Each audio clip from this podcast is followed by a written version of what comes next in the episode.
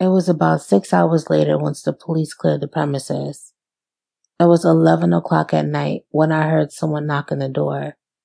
I prayed it was Ka'Jaire. I could barely relax thinking about him. He was a nice person, so I hoped that he was okay. I rose up from the bed and walked to the front door.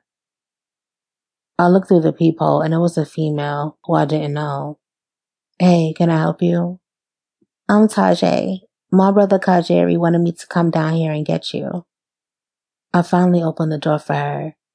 She had a long 20 inch weave in her head with a Chinese bang. Her skin color was the same as Thug's. The shape of her eyes made her look like she was half Chinese. Her body was on point. She was really pretty. Where is he at? I was skeptical. I really didn't know who this chick was. For all I knew, she was one of Nico's